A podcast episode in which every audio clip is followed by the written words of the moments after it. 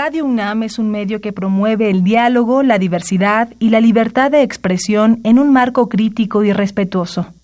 Los comentarios expresados a lo largo de su programación reflejan la opinión de quien los emite, mas no de la radiodifusora.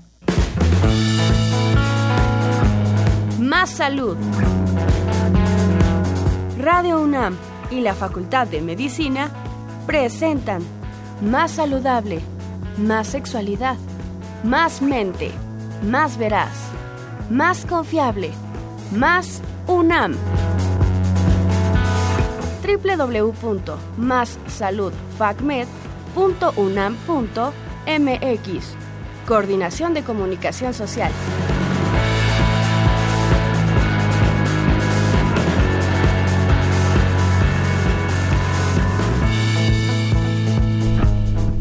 Muy buenas tardes, estimados radioescuchas. El día de hoy, en la conducción nos encontramos un servidor, el doctor Rolando Alanís. Y la doctora Itzel Texta. El tema que hoy abordaremos es anticoncepción y embarazo adolescente. Se encuentran con nosotros la doctora Mónica Aburto, que es médico cirujano egresado de la Facultad de Medicina. Además cuenta con la maestría en ciencias, doctorado en educación y actualmente es coordinadora general del programa de prevención de embarazo en adolescentes de la Facultad de Medicina. También nos acompaña la doctora Angélica Arce Cedeño, coordinadora técnica del programa de prevención de embarazo en adolescentes, también egresada de la Facultad de Medicina. Buenas tardes, doctoras. Buenas tardes. Muy buenas tardes. Muchas gracias por la invitación. Les recordamos el teléfono en cabina 55 36 89 89 con dos líneas y el 01 800 505 26 88. ¿Sí es? En este momento vamos a una cápsula rápidamente y regresamos.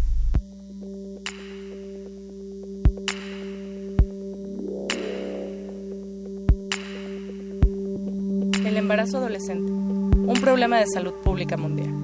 Se estima que 16 millones de niñas de edades comprendidas entre los 15 y los 19 años dan a luz cada año. Un 95% de estos nacimientos se producen en países en desarrollo.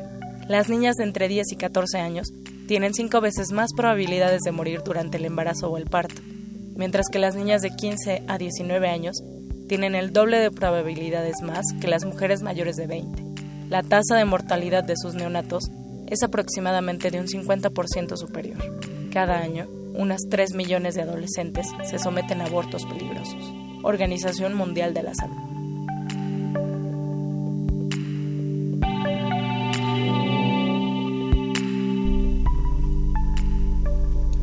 Doctora Mónica, ¿qué es la anticoncepción? Bueno, pues mira, primeramente eh, quisiera eh, comentar un poco haciendo la alusión a la cápsula que acabamos de escuchar, que efectivamente este tema de anticoncepción eh, es importante porque nos estamos enfrentando a un problema de embarazo en adolescente. En el caso de nuestro país, en México, somos el país número uno con este problema de salud pública. Eh, esta pregunta de anticoncepción, pues bueno, eh, en sí este concepto hace referencia a em, la capacidad de regular, digamos, la reproducción de un individuo o de una pareja con em, la intención de evitarnos un embarazo no deseado. Entonces, bueno, en esencia eso se refiere a la anticoncepción. Perfecto. ¿Y nos podría platicar de una manera más general, doctoras, qué métodos anticonceptivos existen? Porque sabemos que hay muchos tipos de anticonceptivos y también si nos pudieran decir qué características eh, son las más importantes de cada uno de ellos, así como un panorama general. En efecto, hablar de los métodos anticonceptivos es, nos llevaremos muchísimo tiempo, pero va a depender, la podemos clasificar en dos y depende principalmente en cuestión de tiempo, ¿no? Eh, pueden ser temporales o pueden ser permanentes. Los permanentes principalmente son quirúrgicos eh, y bueno, en el caso de la mujer se le eh, hay diferentes técnicas, pero en el caso de ella sí tiene que entrar a quirófano. En el caso del varón puede ser un poco más rápida la intervención porque puede ser en un consultorio. ¿No? Entonces, en el caso de la mujer eh, se conoce como oclusión tubárica bilateral, en el caso del varón se conoce como vasectomía. En el caso de los temporales, eh, muchos de ellos, en cuanto terminas de usarlos, recobras rápidamente la fertilidad. Entre ellos, pues bueno, puede estar eh, los hormonales, que hay hay toda una clasificación de acuerdo a la vía de administración, es decir, si los son, si se los toman, si se los inyectan, ¿no? O a lo mejor se colocan algún otro eh, elemento dentro del organismo, llámese un implante que va colocado en el brazo, o puede ser otro, em, un dispositivo intrauterino que se coloca en el útero, lo que la gente conoce como matriz, ¿no? Entonces, es... A este, mencionarnos un poquito más acerca, por ejemplo, de este implante, en qué parte del brazo, cuál es el procedimiento, porque me imagino alguna persona que nos esté escuchando que le interese este método, platicarle un poco más sobre en qué consiste, qué riesgos lleva, es doloroso, se puede hacer en consultorio. Sí, claro, por supuesto. Pero antes de pasar a ese, sí quisiera comentarte eh, el último, y para mí yo considero que es el más importante, es un método de barrera, que es el condón. Y del condón está el masculino y está el femenino. Es importante este método porque eh, lo puedes combinar con otro y no hay ningún problema. Pero la importancia del condón es que es el único método que te va a, eh, que te va a proteger de una infección de transmisión sexual. ¿no? Los demás solamente van a regularte, eh, pues sí, la fertilidad, pero el condón es el que te va a, prevenir de una infección de transmisión sexual, ¿no? Entonces, aparte de que es el más económico y para los adolescentes es muy fácil conseguirlo, ¿no? Porque es muy eh, barato, ¿no? Entonces, es más barato que una cajetilla de cigarros, por ejemplo, ¿no? O, o una cerveza incluso, ¿no? Entonces, es mucho más, mucho más fácil. Pero bueno, si lo que te interesa es el implante, tiene una efectividad del 99%. Ajá. Eh, este dura más o menos entre 3 y 5 años una vez que se lo colocan a la paciente. Eh, sí hay algunas situaciones que se tienen que regular, como por ejemplo el peso de la paciente.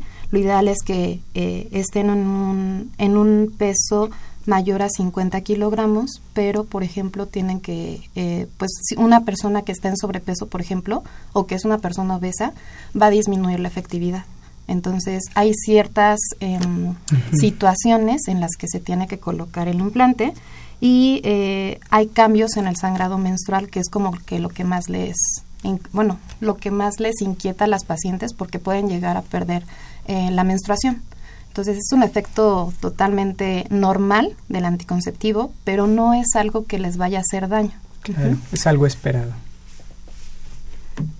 Bueno, si yo quisiera comentar que eh, aunque ya se han mencionado los diferentes tipos de anticonceptivos, no debemos de perder de vista que eh, es importante que cada una de, las personas acudan a sus servicios de salud más cercanos, con la intención de que tengan una panorámica mucho más completa de cada uno de los métodos.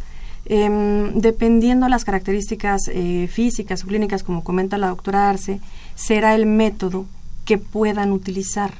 Entonces, eh, si bien, bueno, el, el, implante, bueno, ya, ya comentaron algunas de las características, como les comentaba, eh, va a depender mucho de su situación de pareja y de la edad reproductiva en la que la persona se encuentre. De ahí que, bueno, existan muchas diferencias en, cada uno de ellos, pero pues, dependerá de, sus intereses. Claro, importante que sea un médico quien, o bueno, una persona pues con la formación, de salud, un profesional que evalúe las características individuales de la persona y por eso es importante acudir. Eh, doctoras, ¿nos podrían decir ¿Cuál es la diferencia entre el DIU y el SIU? Claro que sí. Los dos son em, anticonceptivos eh, intrauterinos. En el caso del DIU, eh, sus siglas hacen referencia al dispositivo intrauterino.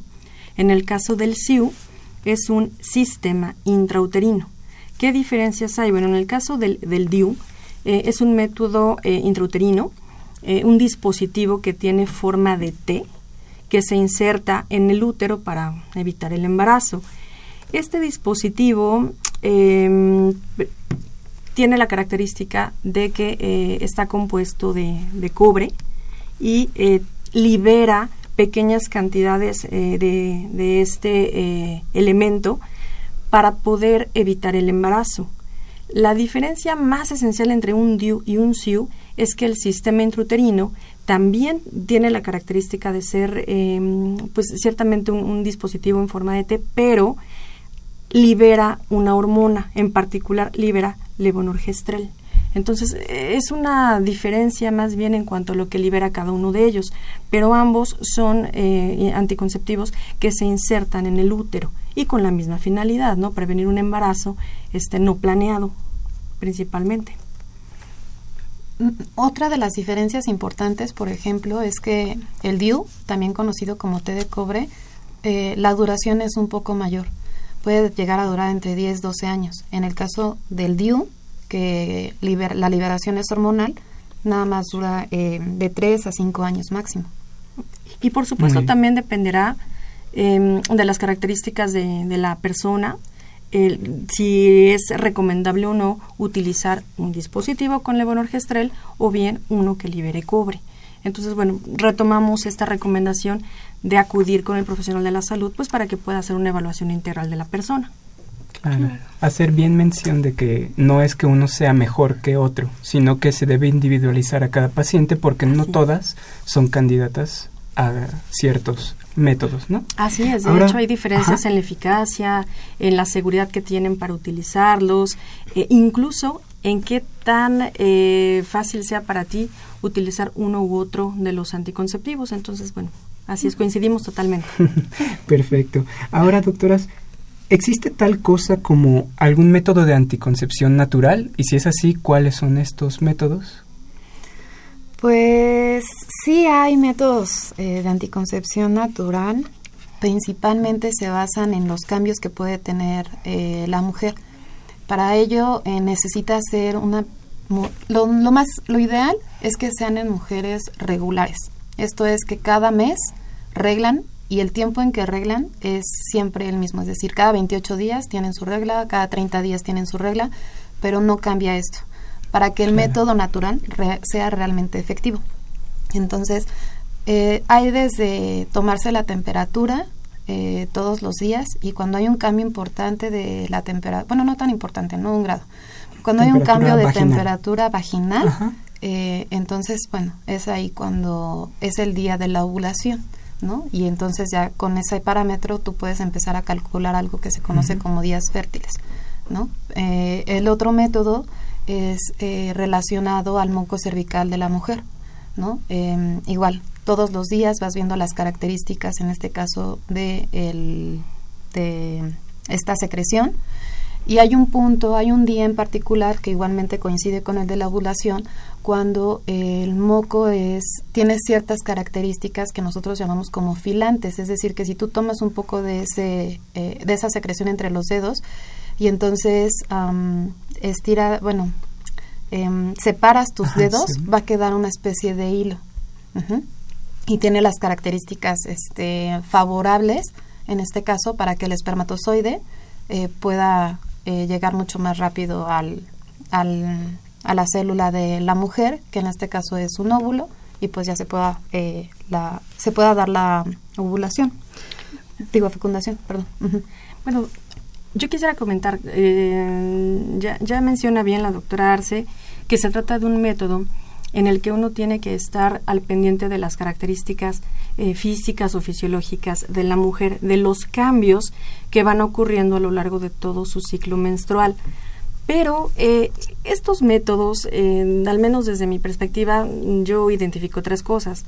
La primera, su efectividad haciendo un uso correcto, no llega más que al 80%, se estima en un 70-80%. Ese es el, primer punto. El segundo, requiere que la mujer tenga em, un entendimiento absoluto de su ciclo menstrual, de su cuerpo, de que se conozca y de que pueda llevar a cabalidad cada una de las mediciones que acaba de comentar la doctora Arce.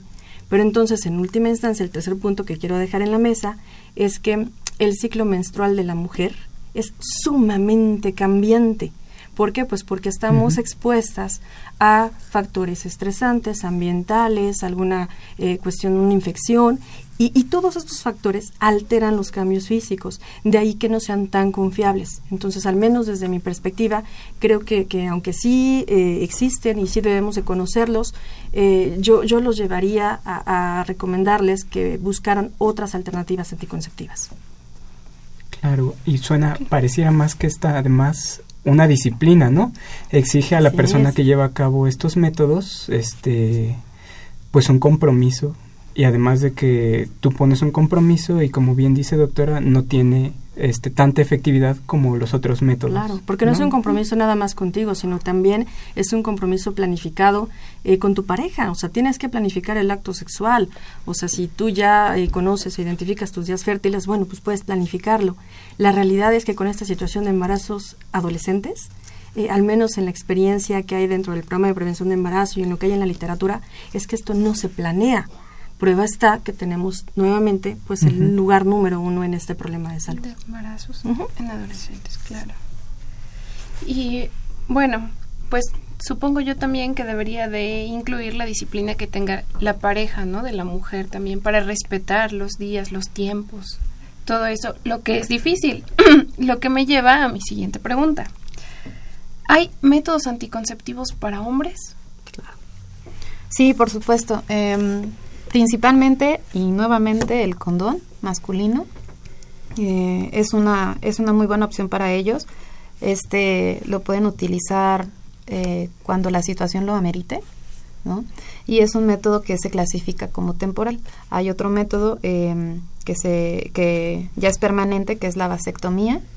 Entonces, que les comentaba que, bueno, se puede hacer en un consultorio, eh, en este caso el médico lo realiza, ¿no? Y pues bueno, ya tiene otras em, implicaciones de que posteriormente tienes que ir a revisiones, ¿no? Para que todo esté normal. Pero bueno, mira, la pregunta es interesante porque sí, eh, el método mm, que tienes eh, a la mano para anticoncepción para los hombres pues es el, el, condón, ¿no? esta bolsa de látex. El asunto es que eh, quien resulta embarazada es la mujer. Entonces, eh, cuando uno analiza las encuestas nacionales, pues tú puedes ver que los adolescentes conocen, pues en su mayoría, que existe el condón. No, la pregunta es, ¿por qué no lo utilizan? Entonces, bueno, ahí hay una serie de, factores eh, que a lo mejor podríamos discutir en otro programa. Pero bueno, la, pregunta es, eh, métodos para los hombres, sí, sí hay, son estos, este temporal, el, permanente que es la vasectomía, pero si lo vuelvo a traer a la mesa del embarazo en adolescentes, pues los adolescentes no se van a hacer una vasectomía. Mi preocupación es que tampoco utilizan el condón. Entonces hay que eh, darles a las adolescentes, a las mujeres, pues otras herramientas anticonceptivas, otros, otros elementos para que también puedan prevenir este tipo de situaciones. Pero bueno, sí quiero recalcar, ¿eh? o sea, el condón es el único que va a proteger tanto al hombre como a la mujer. De transmisión sexual. Eso es correcto, incluyendo el SIDA, ¿eh? O sea, que esa es una inquietud que pueden llegar a tener eh, las personas que nos escuchan, sí, incluyendo el SIDA. Entonces, eh, aunque yo únicamente he circunscrito esta conversación al embarazo en adolescentes, sí este punto que marca la doctora Arce es fundamental. Eh, estamos expuestos también a adquirir algún tipo de infección de transmisión sexual y algunas de ellas, pues bueno, ya son irreversibles, ¿no? Con el caso de la que mencionamos ahorita. ¿Y qué hay de el condón tanto para hombres como para mujeres protege de la misma manera o es más efectivo uno que otro? Mira, aquí hay un punto importante en cuestión de la efectividad. Si lo saben colocar, va a protegerles un 99%. Pero si hay durante la técnica de colocación, ya sea para la mujer o para el varón, llegan a cometer algún error, va a bajar la efectividad. Entonces, de ahí también la importancia de que realmente tanto hombres como mujeres conozcan la técnica eh, y, la lleven a cabo de manera ideal para que aumente la efectividad. Pero los dos protegen igual, porque al ser una, una bolsita de eh, látex, va a impedir que haya eh, contacto con las secreciones tanto del hombre como de la mujer. Y además, mira, la realidad es que es más accesible el condón masculino. El condón femenino no es tan accesible ni por el lugar de donde lo pueden adquirir, que, generalmente los puedes conseguir en, estas tiendas sex shop, Eh, y, por otro lado, el costo del condón. O sea, un condón femenino cuesta eh, en promedio... Como 90 pesos. 90 pesos. Para una sola relación sexual.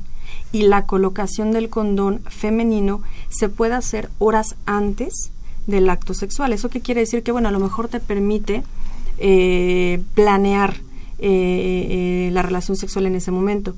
Sin embargo, tienes que estar también al pendiente de que no se mueva, de que no se salga y habría que pensar en eh, orientar y capacitar perfectamente a la mujer o al adolescente en su colocación. ¿Por qué? Pues porque tiene que ser introducido intravaginalmente. Entonces hay que enseñarles cómo colocarlo. A diferencia pues, de los varones que sí entiendo lo que comenta la doctora Arce. Hay una técnica correcta de colocación, pero es más intuitivo eh, colocar eh, el condón eh, masculino que el femenino. Requiere conocer, requieres conocer tu cuerpo, ¿no?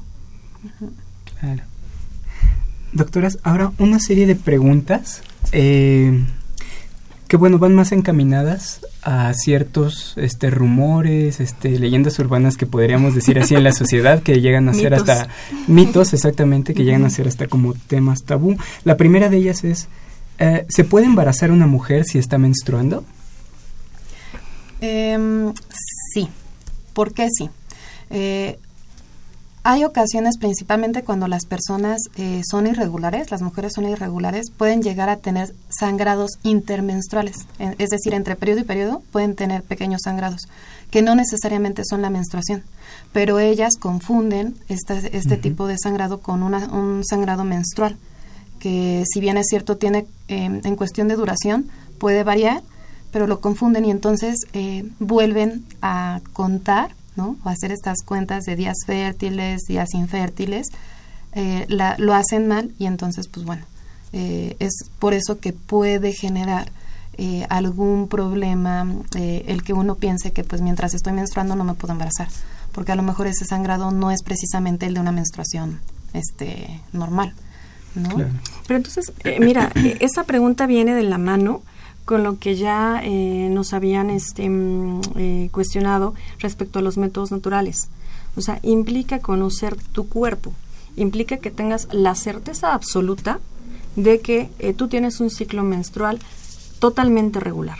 Entonces, bueno, yo entendería que cuando tienes ese conocimiento podrías eh, también tener los elementos suficientes para saber que si tengo relaciones durante mi periodo menstrual, no estoy en las fechas fértiles para eh, en todo momento, en, un momento dado, perdón, este, embarazarme. Em, entonces, bueno, e, en esta pregunta pues aprovecho nuevamente para, para hacerles el énfasis, ¿no? Eh, no, no arriesgarse a, tener relaciones sexuales cuando tienes eh, tu periodo menstrual, pues porque, bueno, si no estás seguro de, cómo funciona tu cuerpo, bueno, utiliza el condón, ¿no? O algún otro método, el que tú consideres. Mm, nada más quiero regresarme tantito a la situación del condón. Eh, mencionaba, doctora, que el doctor, el doctor, el condón femenino. Sí solamente sirve para una relación. ¿El condón masculino se puede reutilizar? Ninguno de los dos condones, tanto masculino como femenino, se pueden volver a reutilizar. No es de, ay, pues voy a lavar este condón y lo vuelvo a utilizar en otro momento. No. De hecho, sí, eh, aunque, a lo mejor eh, no es una pregunta como muy común, tú utilizas un condón para cada relación sexual, pero también para cada práctica sexual. Esto es, si tú, si tú vas a tener relaciones sexuales pene-vagina, es un condón. Si tú vas a tener relaciones sexuales pene-ano, es otro condón. ¿no? Entonces, para cada práctica sexual es un condón eh, diferente. No se reduce ninguno de los dos. Entonces, pues también es importante esto. Muy bien, gracias, doctor. Y ahora, otro de los puntos que hemos visto que son como mm, tabú o de alguna manera, pues rumores que corren por ahí. ¿El DIU se puede desplazar? ¿Puede causar algún problema si se desplaza? ¿Es peligroso? Claro. Eh, Sí, sin duda, eh, como todos los anticonceptivos tienen sus eh, ventajas, desventajas y en este caso también las complicaciones. Si el dispositivo no está exento de estas complicaciones, claro que se puede desplazar. Eh, partimos del hecho de que el dispositivo lo tiene que colocar el profesional de la salud, pero pues hay algunas condiciones inherentes a la colocación. Uno, la pericia del médico que lo está colocando, que haga la correcta medición del útero, que sepa colocarlo adecuadamente pero también puede ser que la mujer tenga alguna eh, malformación o alguna eh, cuestión ya propia del, del propio útero que mm, eh, en algún momento dado sí predisponga a que se a que se mueva. Entonces bueno encuentras información al respecto no aunque no no tenemos todos los elementos eh, para decir exactamente cuántos eh, se pueden llegar a desplazar pero sí se estima que alrededor de, de un 10% de, de las mujeres que se colocan un dispositivo intrauterino pudieran llegar a expulsarlo. Puede ser por ejemplo eh, con una mm, em, en, un periodo menstrual donde eh, hubiera mayor cantidad este, de, sangrado o puede ser que durante las relaciones se hubiera movido un poco el, dispositivo, sí, sí se puede dar el caso, ¿eh? y entonces se expulsa el dispositivo. ¿Qué sería conveniente en este caso? Bueno, pues que tenga que acudir nuevamente con, con su médico para que pueda hacer una revisión y determinar eh, si debe de colocar eh, inmediatamente ya el, el, dispositivo o bien este buscar alguna otra alternativa, ¿no? Pero sí, por supuesto que sí, se puede llegar a desplazar. Muy bien. Ahora, otra pregunta. ¿El tomar anticonceptivos puede hacerme infértil? Eh, no, no, no, no, no te puede hacer infértil. Em, lo único que va a generar el que tú tomes un anticonceptivo es que tú vas a ingerir hormonas de manera oral o como te comentaba, igual si eh, son inyecciones, pues de igual forma van a ser hormonas que ingresan a tu organismo. Pero en el momento en el que dejas eh, de utilizar hormonas, que dejas de eh, bueno, de tomar o de que te inyecten estas hormonas, regresa nuevamente la fertilidad. Evidentemente, eh, una vez que terminas el tratamiento o decides abandonar el tratamiento, o decides abandonar, perdón, este método, eh, el regreso a la fertilidad, pues bueno, va, va a tener que ser paulatino y esto se lo tienes que explicar a la paciente, ¿no? Aunque es de manera inmediata, puede haber alteración en su sangrado, ¿no? Por ejemplo. Entonces hay que comentarle esto, ¿no? a la paciente. Digamos, Lo que pasa es que hay diferencias biológicas.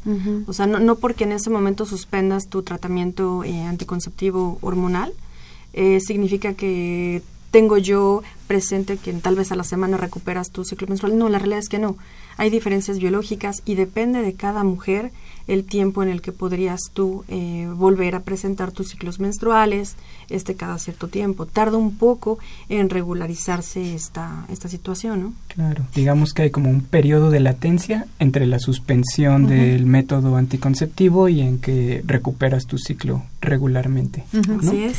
Aprovecho para recordar a nuestros radioescuchas que nuestro teléfono en cabina es el 5536 8989 que cuenta con dos líneas, y el 01800 505 2688. Vamos a hacer una pausa y regresamos en un momento más con nuestro tema.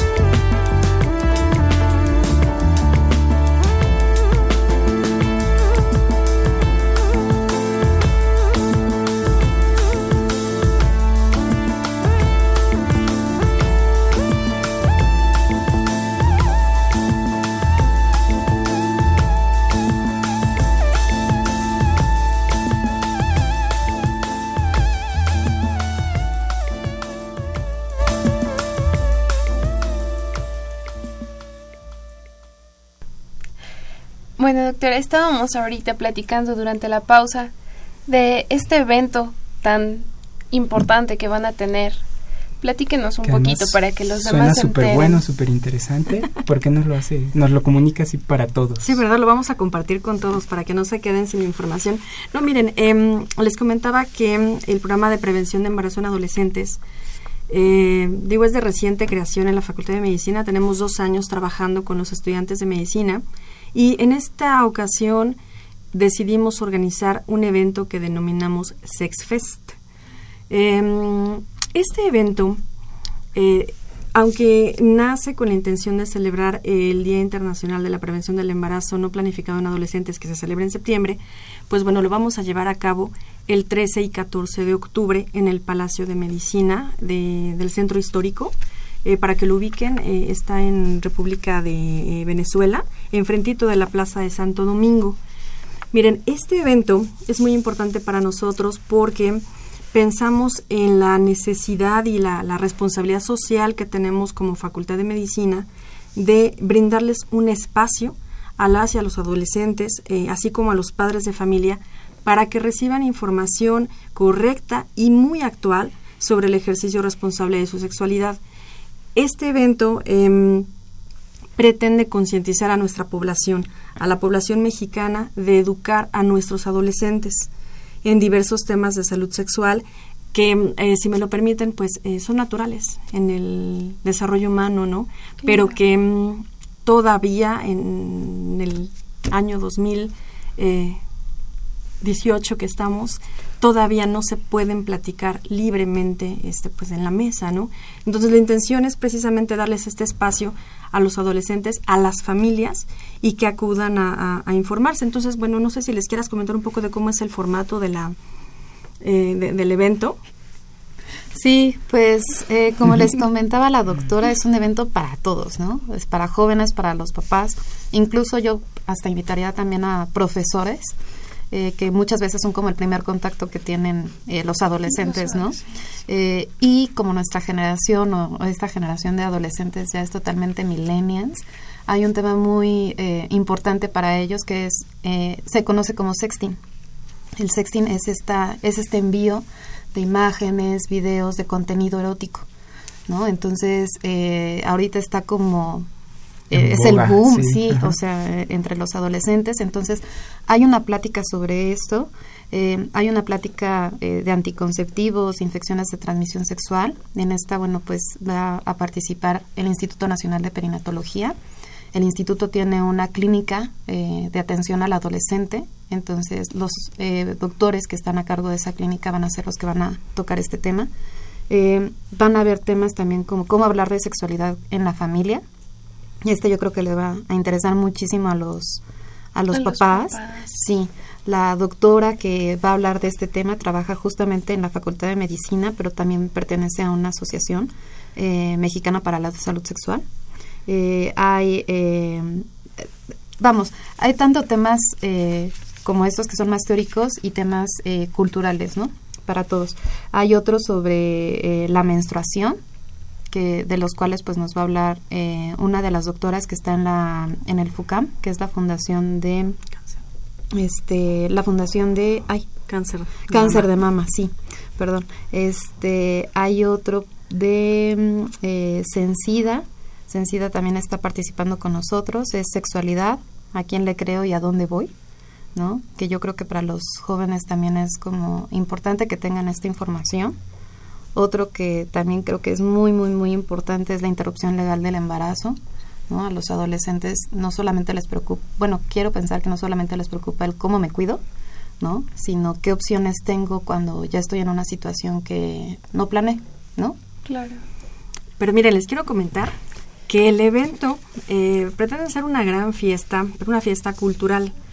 Eh, el evento está organizado en conjunto con 24 instituciones de salud, educativas, asociaciones no gubernamentales, organizaciones este, civiles, eh, de tal manera que estos eh, temas que les comenta la doctora Arce pretenden ser un diálogo. Los especialistas van a estar con nosotros en el patio central, pero pretendemos que haya una, eh, pues un formato sumamente amigable, para que uno como padre de familia y como adolescente se sientan con la libertad de poder preguntar todas sus dudas, todas sus inquietudes. Es un espacio que también eh, pretendemos sea libre de, tabúes, que sea libre de prejuicios, que sea libre de críticas, porque todas las personas que nos encontremos ahí vamos con la única intención de poderles dar información eh, actualizada, información correcta y favorecer un ejercicio responsable de su sexualidad. Entonces, así como tenemos estas actividades de, diálogos con los especialistas, tanto el sábado como el domingo, también van a tener oportunidad de pasar a una serie de, stands, 22 stands que se tienen programados, con instituciones que van a dar información al respecto. Entonces, miren, tenemos una gran cantidad de, instituciones que participan, entre ellos eh, Censida, eh, INJUVE, el Instituto Nacional de la Juventud, Instituto Nacional de Desarrollo Social, la Escuela Nacional de Enfermería y Obstetricia, este, nuestra Facultad Hermana de, Estudios Superiores de Iztacala, eh, ya Zaragoza. decía Zaragoza, decía también la Fundación del Cáncer de Mama. Sí, el Museo de Memoria y Tolerancia también va a participar. Este va a participar Indesol también.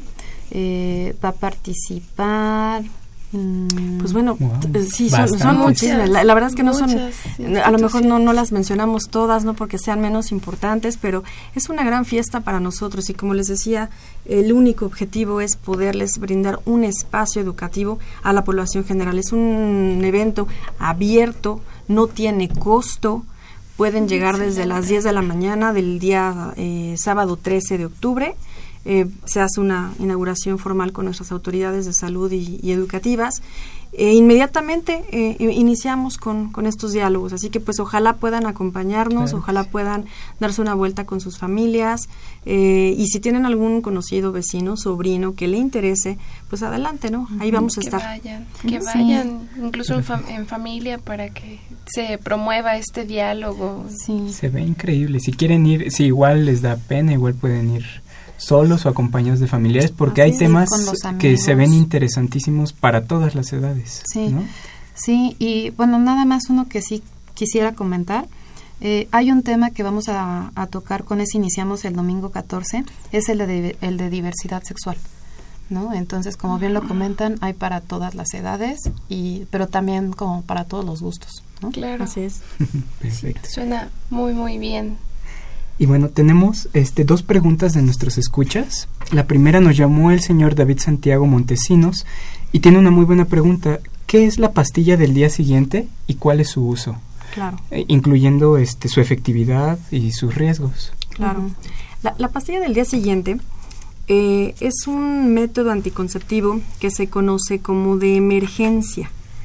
En cuanto a su efectividad, bueno, su efectividad es alta. Primero sí quiero aclarar, no es 100% efectiva la pastilla de emergencia. Y como su nombre lo dice, la, la, idea de esta pastilla es que se utilice en situaciones eh, de riesgo cuando ya tuvieron una relación sexual no protegida y que bueno pues es importante eh, tomar medidas para evitar un embarazo no planeado. Ahora, ¿cómo se utiliza? Una vez que se tienen las relaciones sexuales sin protección, se tiene que tomar la pastilla eh, dentro de las primeras 72 horas. Esta pastilla de emergencia eh, se le conoce también como la pastilla del día después. Sin embargo, bueno, ya no se utiliza este término. ¿Por qué? Porque no, no necesariamente tiene que tomarse eh, digamos, al día siguiente. Como les comentaba, se puede tomar dentro de las primeras 72 horas. ¿Qué diferencia existe? Que, bueno, mientras más rápido te la tomes, pues alcanzamos una mayor efectividad. Por ejemplo, tomándola antes de 24 horas, la efectividad es alrededor del 90%, ¿no? Pero si ya pasaron las 72 horas, esta efectividad del 90% este, puede bajar hasta el 75%, ¿no? Entonces, bueno, hay que considerar y educar también a nuestra eh, población respecto a que mm, no es un método anticonceptivo que se debe utilizar de manera rutinaria. ¿Por qué? Pues porque para tratar de, ser un poquito más, más claros para el público que nos escucha, que, que no es profesional de la salud, pues eh, es una bomba de, de hormonas. Entonces, no es recomendable que estemos consumiendo esa pastilla de manera cotidiana. Se recomienda, bueno, que en caso de que tuviéramos estas situaciones, pues dos veces al año. Pero por eso es importante educar a la población y orientarlos para que vayan a recibir una capacitación más precisa de cuál es el método que deben utilizar y que de verdad haya una, una apertura cultural a que eh, la sexualidad es algo natural y que se debe de platicar en familia. Claro. Entonces, ¿qué riesgos podría traer el utilizar esta pastilla de forma así? No sé, a lo mejor lo ocupan, si lo ocupan como su método de planificación rutinario, a lo mejor si lo ocupan cada semana, lo ocupan cada mes. Claro. ¿Qué riesgos nos podría traer? Puede tener, bueno, para empezar, eh, estás expuesto a adquirir una infección de transmisión sexual desde el punto de vista de que, bueno, no tienes un método de barrera, ¿no? Ese, ese sería el primero. Y segundo, eh, se ha documentado que eh, si se consume la pastilla de emergencia con mucha frecuencia, la efectividad disminuye, ya no es la misma. Entonces, eh, puede ser que tú consideres que tuviste relaciones y que estás protegida eh, porque te tomaste la pastilla dos veces seguidas o tres o cuatro y la realidad es que no, conforme avanza el tiempo ya no es tan efectiva. Entonces te arriesgas también a un embarazo aún aunque hayas eh, tomado la, la pastilla. ¿no? Sí, y, y las pacientes, bueno, quienes consumen esta pastilla deben de saber que una vez que la consumen, al ser tan, tan grande y tan importante la toma de, hormonas que están ingiriendo, sí va a generar alteraciones en su ciclo. O sea, nuevamente va a haber una irregularidad en, periodicidad, ¿no? O sea, cada, cada cuánto les baja y en, tiempo, ¿no? Si antes les duraba a lo mejor tres, pues bueno, a lo mejor les va a durar cinco, ¿no? Siete, porque es una bomba, como dice la doctora, de hormonas que va a hacer que en lo que se ajusta nuevamente el organismo a, esta toma, este, pues sí va a haber alteraciones, ¿no? Y eso también les genera, sobre todo cuando no, no, no sabes cómo usarla, les genera mucha inquietud a las pacientes, ¿no? Y más si eres adolescente. Ahora esta pastilla es de venta libre, o sea, pueden acudir a las farmacias, pueden acudir también a sus centros de sus centros de salud, a los servicios amigables, en donde también se las pueden proporcionar de manera gratuita y en donde les van a explicar puede ser que eh, adquieras la, la, pastilla que eh, consiste en una sola toma o bien en dos tomas cada 12 horas. ¿Qué tendrían que saber? Digo, evidentemente va de la mano con la capacitación, pero bueno, tienen que saber que eh, si toman la pastilla puede tener algunos efectos adversos inmediatos, como por ejemplo el que ocasione un, vómito. Si su, la, persona vomita en, en, las primeras horas, es necesario volverla a tomar. Entonces, bueno, tampoco es un, un anticonceptivo que sea tan, tan inocuo, ¿no? Entonces, de ahí nuevamente mi, mi énfasis o, mi mensaje de que tomen esa precaución y conciencia, exacto, de que no es algo que deban estar tomando, pues porque al final de cuentas es algo que, le das a tu organismo, ¿no? Así es. Importantísimo porque pasa y creo que actualmente es un riesgo y tenerla tan disponible sin tener el conocimiento de usarla es. es un riesgo muy importante. Bueno, tenemos, otra pregunta, ¿verdad? Otra pregunta. Nos pregunta la señora Lara. Si, nos, si es posible que nos expliquen qué son los parches anticonceptivos, cómo se utilizan, para qué sirven, no sé, alguna otra característica que tengan. Sí, mira, el parche anticonceptivo eh, tiene la efectividad del 99%. Como bien lo comentan, es un parche, es un cuadrado, más o menos mide de 3 por 3 centímetros, centímetros y se colocan en ciertos lugares. Se colocan en la espalda, en los brazos, en el abdomen, en la pelvis, pero nunca, nunca, nunca en la región mamaria. Porque entonces eh, como lo que van a estar eh, secretando o liberando son hormonas, al tener contacto, eh, en este caso con la mama esa, o con la glándula mamaria, lo que puede favorecer en algún momento pues puede ser el cáncer de mama, ¿no? Entonces, de ahí también la importancia de que no todos los métodos van a ser para todas las pacientes eh, que requieren ir con el médico y por otro lado, pues bueno, deben de, considerar las indicaciones que se les dan cuando eh, tú les vas a proporcionar el método anticonceptivo para ellas, ¿no? Se coloca eh, el primer día de sangrado, se tiene que colocar el primer parche, le va a durar siete días y cada cajita en cada cajita vienen eh, tres parches, es decir, que tres semanas vas a usar, cada semana vas a usar un parche, la cuarta vas a descansar y nuevamente en la siguiente semana pues ya va a tu otra cajita, ¿no? Eh, en este caso, em, e igualmente la efectividad de este método va a disminuir de acuerdo al peso de la paciente. Con un peso más o menos de 90 kilogramos o más, pues bueno, su efectividad va, va a disminuir. Y yo creo que para aclararle un poquito también a, las personas que nos escuchan, porque bueno, siempre viene la inquietud, ¿qué método utilizo? Pues es que depende mucho, incluso eh, decíamos al inicio del programa, de pues tus actividades, por ejemplo, cotidianas, ¿no? Hay mujeres que no les gusta utilizar el parche porque no les gusta que se le vea, ¿no? O sea, si van a, no sé, si nadan o si tienen alguna actividad en donde eh, sea evidente el parche, bueno, se sienten incómodas, ¿no? Pero hay mujeres que, que no les gusta el dispositivo porque desde la colocación puede ser un poco doloroso, en fin. Además de las características eh, físicas eh, o clínicas de, de las pacientes, pues hay que conocerlas hay que saber cuáles son sus planes, eh, qué actividades realizan y entonces tomas una mejor decisión. De manera general, porque las dos preguntas que nos han hecho tienen que ver con la efectividad. Eh, nos estamos encontrando con, métodos que son eh, altamente efectivos, bien utilizados.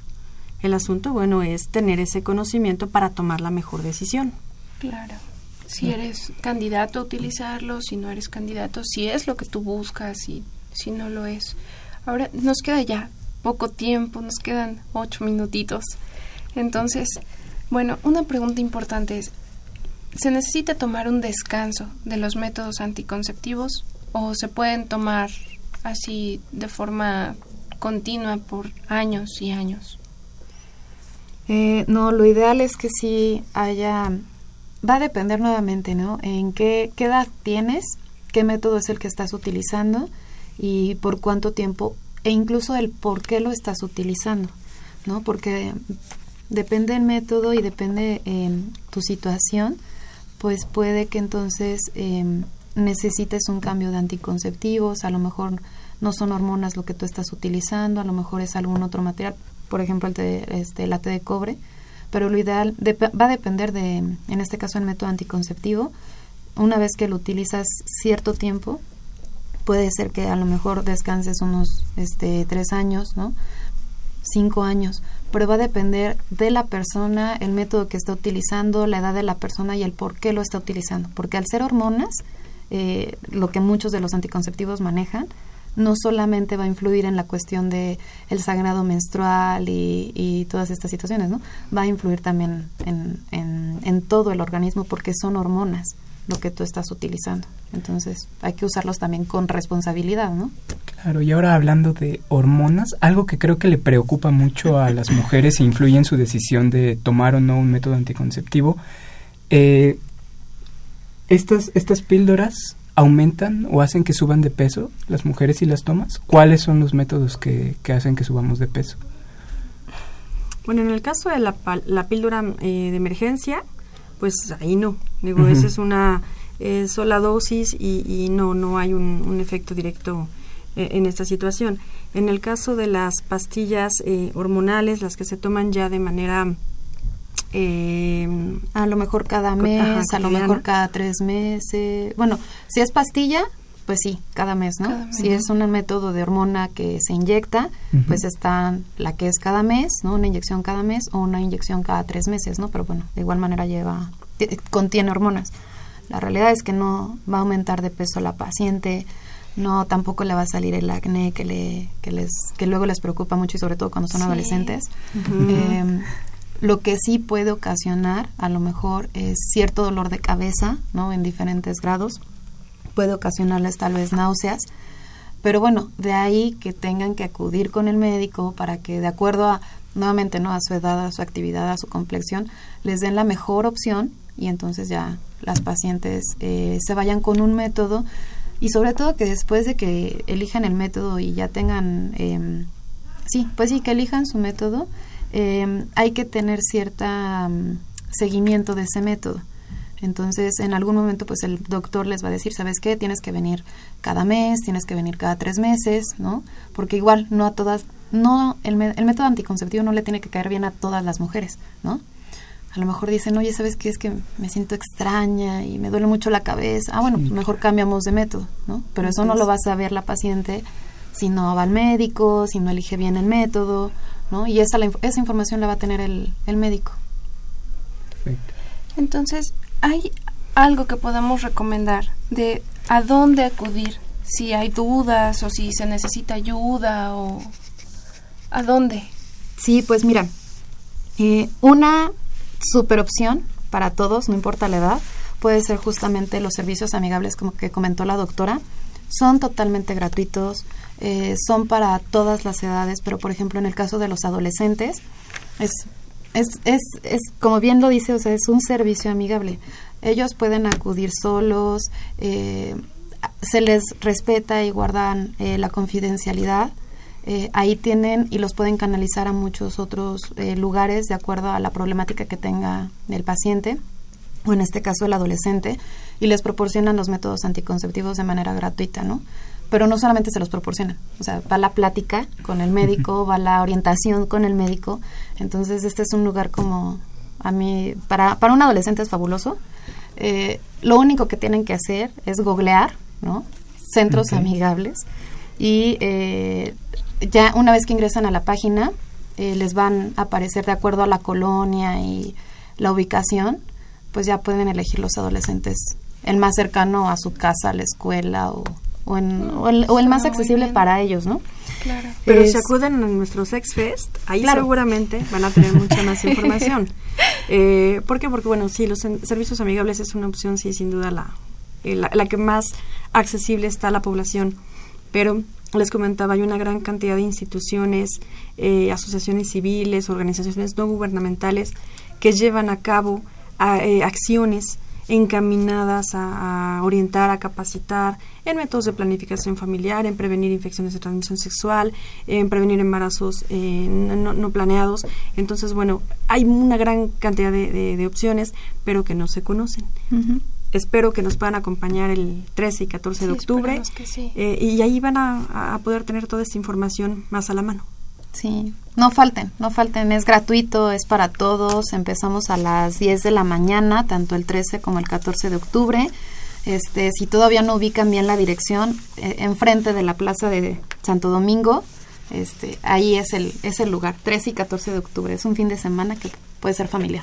Perfecto. Bueno, pues se nos terminó el tiempo. Doctoras, agradecemos su participación en nuestro programa, toda la información que nos han dado, todo. La doctora Mónica Aburto y la doctora Angélica Arce del programa de la Facultad de Medicina. Así es. Nuevamente les agradecemos. Recordamos, esta fue una coproducción de la Facultad de Medicina y Radio UNAM a nombre del doctor Germán Fajardo Dolci, director de la Facultad de Medicina. Doctora Irene Durante Montiel, secretaria general. Licenciada Karen Corona Menes, coordinadora de comunicación social. Nos, despedimos. Nos despedimos. En la producción, la licenciada Erika Alamilla Santos. En la conducción, yo soy la doctora Itzel Texta. Y el doctor Alanis. En los controles, Socorro Montes. Gracias y excelente tarde. Radio UNAM y la Facultad de Medicina presentaron Más Salud. Consulta nuestra revista www.massaludfacmed.unam.mx. Coordinación de Comunicación Social. Más UNAM.